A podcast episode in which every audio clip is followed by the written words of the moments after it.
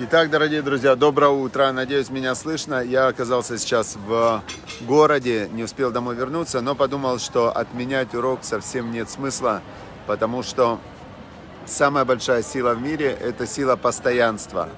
Постоянство, ежедневность. И мы не можем отменять урок Тора, потому что прямо в заслугу того, что мы учимся, в жизни происходят очень хорошие события.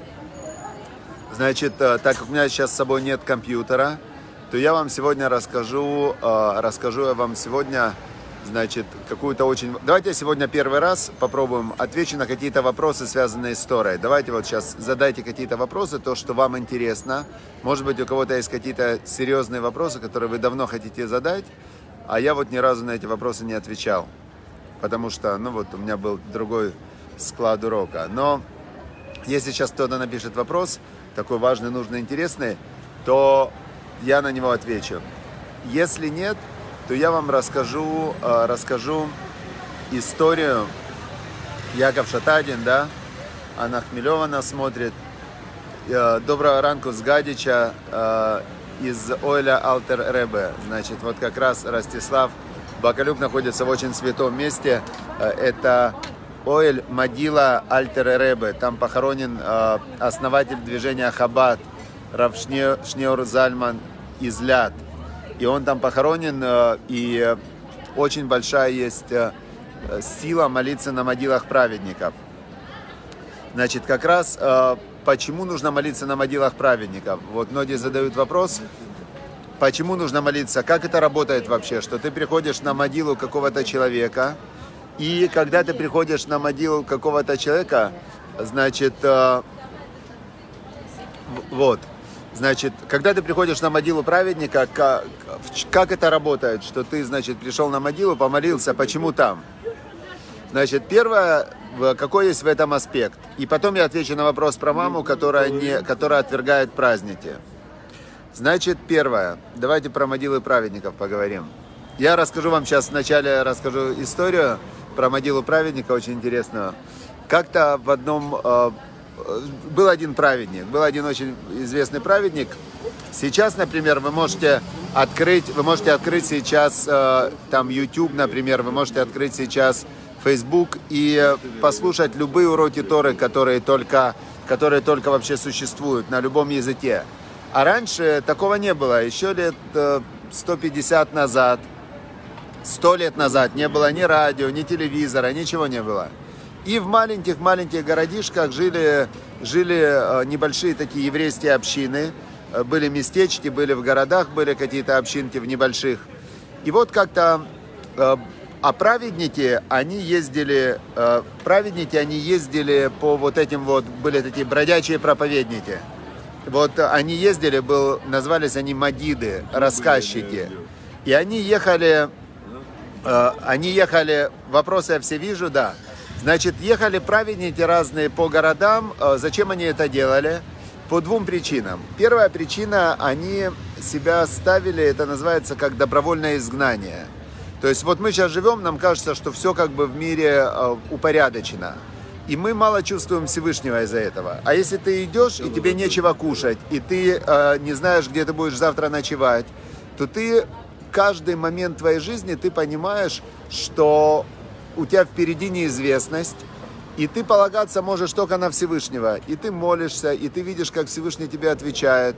Тут он тебе прислал хорошего человека, тут он тебе прислал еще кого-то. В общем, праведники шли вот в эти вот э, добровольное изгнание для того, чтобы чувствовать э, Всевышнего, вот прямо чувствовать на прямой связи, да. Называется это э, индивидуальное проведение, да, как Всевышний с тобой разговаривает. Теперь вторая была причина – как Авраам Авину, как праотец Авраам, он ходил из места в место и говорил о Всевышнем, то они точно так же ходили по этим маленьким общинам и говорили о Всевышнем, о Боге, значит, говорили с людьми, заходили в синагоги и пробуждали их к более яркому и сильному служению. И вот один такой праведник, он приехал в один такой достаточно большой город, и там он э, проводил несколько дней, шаббат провел в этом городе, и приехал туда из маленького городка, городка такого, приехал один богатый еврей. И этот богатый еврей, он э, пришел к, к этому праведнику, и ему говорит, Рэбе, приедьте к нам в город, я вас очень прошу. У нас маленькая община, у нас всего там миньян собирается в еле-еле 10 евреев. Но, тем не менее, э, город есть, евреи есть. Э, и надо, мы тоже хотим услышать праведника. В общем, он его уговорил, и поехал этот праведник, поехал он в этот маленький городишко, приехал он туда, приехал он туда, остановился в городе у этого богат, в доме у богатого этого еврея, и тот ему говорит, Рэбе, смотрите, вот видите, я синагогу построил, хотя у нас маленький городок, но я синагогу построил. Вот я построил э, здесь э, микву, чтобы могли женщины окунаться в микву. Э, это есть такая законы семейной чистоты. Женщины должны окунаться в микву, в такой источник родниковый специальный. Значит, дальше сделал я здесь школу такую, построил школу для еврейских детей. Маленькая школа, маленький домик, но все равно есть. Все это он ему показал. В общем, ну, праведник выступил, провел один урок, второй урок – Значит, потом приходит ночью, он спит. И тут он ночью открывает глаза, смотрит, этот еврей, который его пригласил, стоит с топором над ним и уже приготовился его зарубить. Он, этот праведник, ему говорит, что вы делаете вообще, за что вы меня хотите убить? А тот ему говорит, все, рыба, извините меня, пожалуйста, я, конечно, ну, одно дело, когда вы спите, вас зарубить, другое дело вас зарубить, когда вы уже проснулись, это я не смогу, конечно, вас убить теперь. Тот говорит, а за что ты хотел меня убить? А он ему говорит, нет, Рэба, не, вы не подумайте, как за что, почему за что? Не за что, а для чего? Вы знаете, как я люблю город наш. У нас есть и синагога, и школа, и миква. Но у нас нету могилы праведника, чтобы молиться. Я очень хотел, чтобы в нашем городе была могила праведника, чтобы можно было на ней молиться. Такая история. Значит, э, Могила праведника. Зачем, почему приезжают люди, например, в тот же Гадич, там могила праведника. Летят э, люди в, в Нью-Йорк на могилу Любавического Рэбе последнего. А Любавический Рэбе последний каждый день, каждый день приходил на могилу предыдущего Рэбе и проводил там иногда целыми днями в молитвах. Почему надо молиться именно на, молитва, на могилах праведников? И как это работает? Давайте я вам сейчас расскажу. Э, расскажу я вам сейчас, как это работает. Значит, когда человек, э, человек, когда, ну, каждый из нас имеет свои желания. Мы все имеем свои желания, и желаний у человека много, да? Человеком двигают желания. То есть человек, пока он жив, у него есть желание. У него есть желание. И пока у него есть желание, он жив. Значит, дальше, дальше каждый человек пытается эти желания реализовать свои. И он целыми днями бегает, чтобы реализовать свои желания. Это как бы общая схема жизни. Все люди до единого живут по одной схеме. Придумывают себе какие-то желания и бегают, чтобы их реализовать. Теперь дальше. Дальше религиозные люди, они стараются свои желания, они стараются свои желания, их э, синхронизировать желаниями Бога. То есть желание Бога – это Тора, это заповеди – и религиозный человек, когда у него есть какое-то желание, он это желание думает, а Бог этого хочет или не хочет. И старается то, что Бог запретил, не делать, а то, что Бог сказал делать, делать. И религиозный человек, он молится Всевышнему, он просит и говорит, «Э, пусть будет твоя воля, то есть, чтобы мое желание совпало с твоим желанием – и чтобы это реализовалось. В этом суть молитвы. И вот так э, религиозные люди молятся, молятся, просят Всевышний, дай мне здоровье, там, да, чтобы операция прошла хорошо, дай здоровье моим близким, дай то, дай то, дай то, дай то, просят, просят, просят. Теперь э, могила праведника – это место, которое считается предназначенное для молитвы. По каким причинам? Первая причина, когда человек приходит на, на могилу праведника, у него сразу происходит корректировка, корректировка его желаний. Он в этот момент, он понимает, э, как говорил царь Соломон, он говорил, что мудрецы, мудрецы, в Экклезиасте говорил царь Соломон, мудрецы идут в дом скорби, а глупцы в дом веселья. То есть, что имеется в виду? Э, ты приходишь на могилу и думаешь, ну, сколько той жизни, да, сколько той жизни. Все равно вот праведник умер, и я когда-нибудь умру. Значит, а что правильно для меня хотеть? Может, и у человека сразу происходит фильтрация его хотелок, его желаний, и он убирает все, что для него вредно, для его души все, что вредно. Это первое. Сразу так могила, а, она оказывает на него влияние, у него, наоборот, происходит просветление в голове. Второе, второе, когда приходит он на могилу праведника, человек, то в этот момент, в этот момент он вспоминает этого праведника и вспоминает, как этот праведник жил, и вспоминает, э, как этот праведник действовал, и за что праведник вообще заслужил такую честь, что к нему на могилу сотни лет уже люди приходят. И в этот момент человек, э, с кем поведешься, от того и наберешься. Это народная мудрость. О ком ты думаешь, то сейчас и находится в твоей голове. И когда ты думаешь о праведнике, о его жизни, в этот момент это уже происходит корректировка твоего мышления и поведения. То есть ты уже сразу становишься чуть ближе к праведнику, ты к нему прилепляешься. Второе, третье, третье. Чем отличается праведник? За что он заслужил такое имя праведник, и люди ходят к нему на, на могилу? Праведник, он жил для других людей, он людям помогал, он э, людям старался, старался людям помочь, все, и поэтому его все любили, он праведник, и в этом была его заслуга перед Богом. И в этот момент э, тот, кто молится, он просит у Всевышнего, вспомни его, как бы он сейчас за меня молился, вспомни все его заслуги. И в его заслугу пожалей меня, да, то есть, может, у меня нет своих заслуг, но он же всю жизнь жил для тебя, для Всевышнего. И давай-ка, пожалуйста, в заслугу его, в заслугу его, значит, постарайся, дай мне. Это третье, почему ходят на могилы праведников. Ни в коем случае нельзя молиться праведнику. Праведник не может э, ничего сделать. Мы говорим, что пусть заслуги праведника, пусть он за нас там помолится Всевышнему.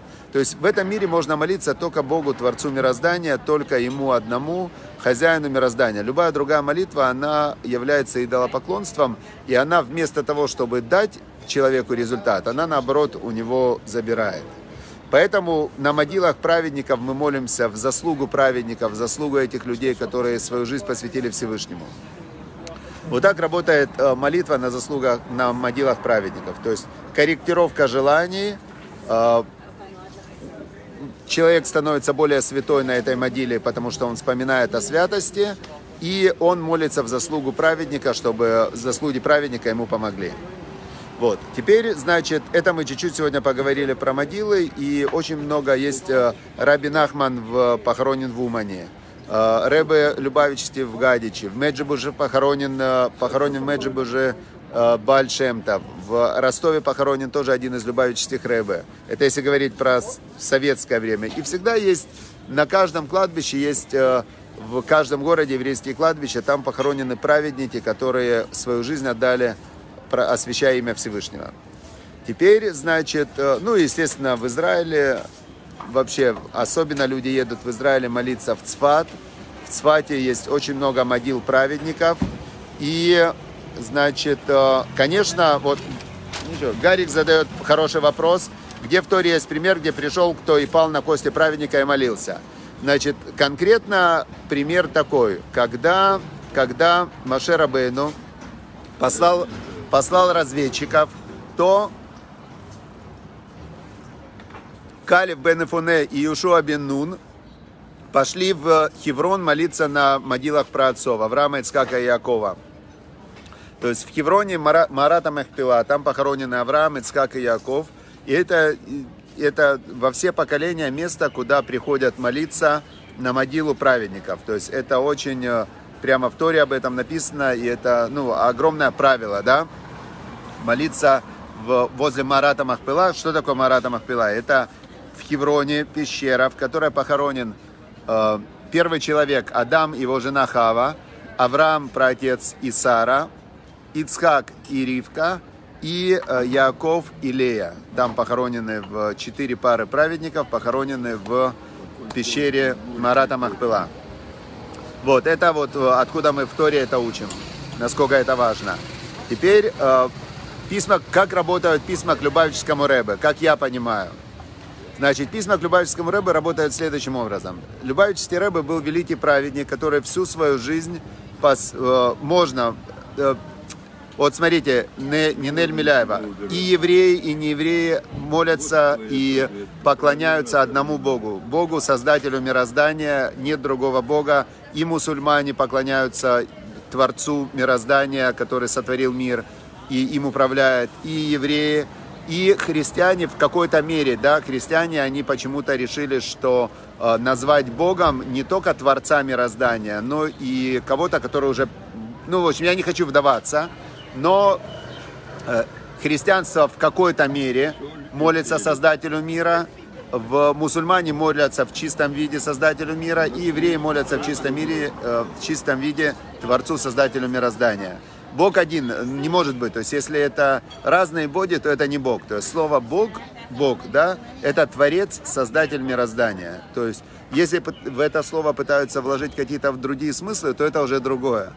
А, это есть такое, знаете, метафора, когда кто-то говорит, боги разные, там еще что-то. Это вот если я сейчас скажу, что я вегетарианец, но я вегетарианец а, но ем я мясо, да? Мне скажут, нет, секундочку, если ты ешь мясо, ты не вегетарианец. А я скажу, не-не-не, не, вы неправильно понимаете. Если я вегетарианец, то я ем мясо. Понятно, да, идея? То есть э, Бог это Творец, Создатель мироздания, который один, един, и Он всем мирозданием управляет. Это Бог. Другого, нет другого Бога. И Ему могут молиться все. Весь мир должен молиться этому Богу, Творцу мироздания. Хорошо, теперь, значит, двигаемся дальше. Двигаемся мы дальше. Как работают письма к Любавическому Рэбе? Значит, Любавический Рэбе посвятил свою жизнь э, служению Богу и служению э, еврейскому народу и всему, мир, и всему миру, да, то есть служению силам добра, Богу. Теперь, значит, он отвечал на письма, каждый день он отвечал на сотни писем. Вот он был великий, он знал всю Тору, он был великий праведник, он был с Богом на самых близких отношениях, в которых только возможно. И к нему при этом он был святой человек, он отвечал э, девочкам, мальчикам, э, пожилым, старым. То есть он в день отвечал на десятки писем. По-моему, к концу жизни у него скопилось там то ли 20 тысяч писем, то ли 30 тысяч, ну, десятки тысяч писем. То есть, и он отвечал на любой вопрос связанные с, со здоровьем, с медициной, с э, бытом, ну, со, все вопросы. Теперь издали все его письма, все его письма издали в, ну, есть письма, называется Игрота Кодыш, святые письма. Теперь человек, когда он э, пишет письмо Рэбе, он обращается к Богу. Нельзя обращаться к Рэбе, к Рэбе можно обращаться за благословением, за советом, но Рэбе ничего сделать не может. Э, все делает Бог. Значит, человек обращается к Богу. У меня вот такая-то ситуация, в которой я не могу разобраться. Мне нужна помощь, мне нужно благословение, мне нужно совет, мне нужно то, мне нужно это. И, пожалуйста, Рэбе, так как ты всю жизнь посвятил тому, чтобы помогать людям, Рэбе, пожалуйста, мне ответь. Как... И человек как бы замысливает это, и ему приходит потом ответ, какое-то письмо, которое Рэбе писал другим людям. Э, и иногда бывает, вот я, я иногда пишу письма. У меня буквально неделю назад, э, у меня был такой вопрос, очень была такая сложная ситуация, и я написал письмо, я к Богу обратился, говорю, пожалуйста, подскажи, а Рэбе написал, мне нужен совет и браха, благословение и совет.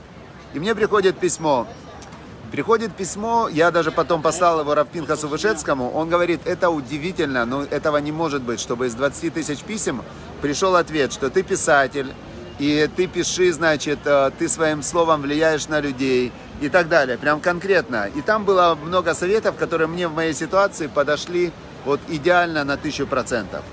Поэтому, э, но я понимаю, что это не, что праведники даже после смерти, они живые, то есть души уходят в тот мир, и Рэбе там на очень хорошем месте продолжает помогать и молиться за весь еврейский народ и за всех хороших, добрых людей и за весь мир.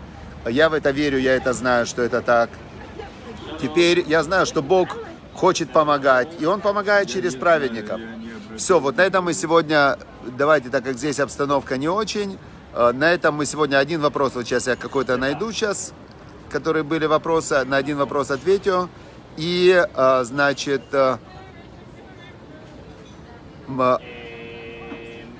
э, еще раз поймите, что мы к праведникам обращаемся, чтобы они попросили у Бога. Есть одна сила в мире, один хозяин мира, который мир создал и управляет. Всегда нужно обращаться в молитвах к этому Творцу мироздания. Да. Значит, э, дальше, дальше вопрос. Если человек говорит про тебя ложь, нужно ли оправдываться? Смотрите, все очень все индивидуально. Если ваша, давайте зададим вопрос Юлия Прокофьева. То есть, когда человек сказал про вас ложь, нужно ли оправдываться? Задайте себе вопрос, ваши оправдания, они вам помогут или повредят? Иногда бывает ситуация, когда человек начинает оправдываться, это ему вредит. Иногда бывает, что помогает. Вот тут надо для себя понять, в вашей ситуации, ваши оправдания помогут вам или нет. Тот, кто про тебя говорит ложь, он может продолжать говорить ложь. А, те, если вы начинаете оправдываться, может быть, это наоборот подтвердит, что вы а, ну, как бы с этим согласны. Тут очень индивидуально. А, очень индивидуально. Иногда надо, иногда не надо. Э, вопрос по теме. Татьяна Талисман. Если человек обокрал меня, могу ли я предупредить других людей быть осторожными с ним в делах? Э, то, что мы учили вместе с вами уроки злоязычия, то можете. То есть вы можете э, предупредить тех людей, которые с ним потенциально могут иметь дело, чтобы они не имели с ним дела, потому что он вас обманул и, значит, и обокрал. Да. Но еще раз я под, вам бы посоветовал бы как-то зафиксировать вот этот момент кражи, потому что если у вас нет доказательств, то тогда получится, что вы всем говорите, что он обокрал. Если у вас нет доказательств, то это может опять же вам повредить, потому что он потом может э, на вас наоборот напасть же и сказать, что ты мне портишь репутацию, а если у тебя нет доказательств. То есть тут надо тоже всегда надо задать вопрос, то, что я сейчас сделаю, принесет мне пользу или нет. И пользу иногда бывает, что сиюминутная польза, а глобально это вред. Как, знаете, как когда преступники идут грабить банк, они думают, мы сейчас денег награбим, отлично. Даже они уж вышли с деньгами из банка. Вроде бы у них все хорошо, они с деньгами вышли из банка, а в итоге-то что? А в итоге за ними гоняются потом ближайшие 10 лет и преступники, и банкиры, и милиция, и полиция. И сами же они друг друга хотят убить для того, чтобы Э, индивидуально воспользоваться деньгами. На краткосрочной перспективе иногда можно получить пользу, а на долгосрочной можно получить огромный вред. Теперь Людмила Данилка хочется услышать ответ на вопрос о маме. Если вы сами начали соблюдать какие-то заповеди, и ваши родители или близкие не соблюдают, то это обидно. Это очень обидно. Человеку верующему, религиозному это очень обидно и неприятно. Теперь но что с этим делать? Э, что с этим делать? Опять же, еще раз повторю, что тут в таких общих ответов нет и советов общих нет. Э, то есть э, всегда нужно в каждой ситуации нужно рассматривать глубоко и индивидуально. Каждый человек, обидно, я вас прекрасно понимаю, это, это очень для любого религиозного человека э, обидно, непонятно, глупо, просто как, как люди могут быть нерелигиозными, это просто, просто у меня в голове не укладывается, да, как можно жить без религии, зачем, э, почему, ну вот какой смысл тогда, да, вообще непонятно. Теперь, но как влиять на тех людей, которые вокруг вас – опять же, ваша же задача, чтобы было хорошо, чтобы было хорошо, чтобы было добро, чтобы не было конфликтов, не было зла. Теперь, э, иногда, если они активно вас заставляют что-то плохое делать, с ними лучше не общаться. Иногда, иногда, э, вот, э, иногда от зла лучше удалиться, да, вот, например, как Надя Зельдман э, все время оскорбляет э, отец детей и так далее.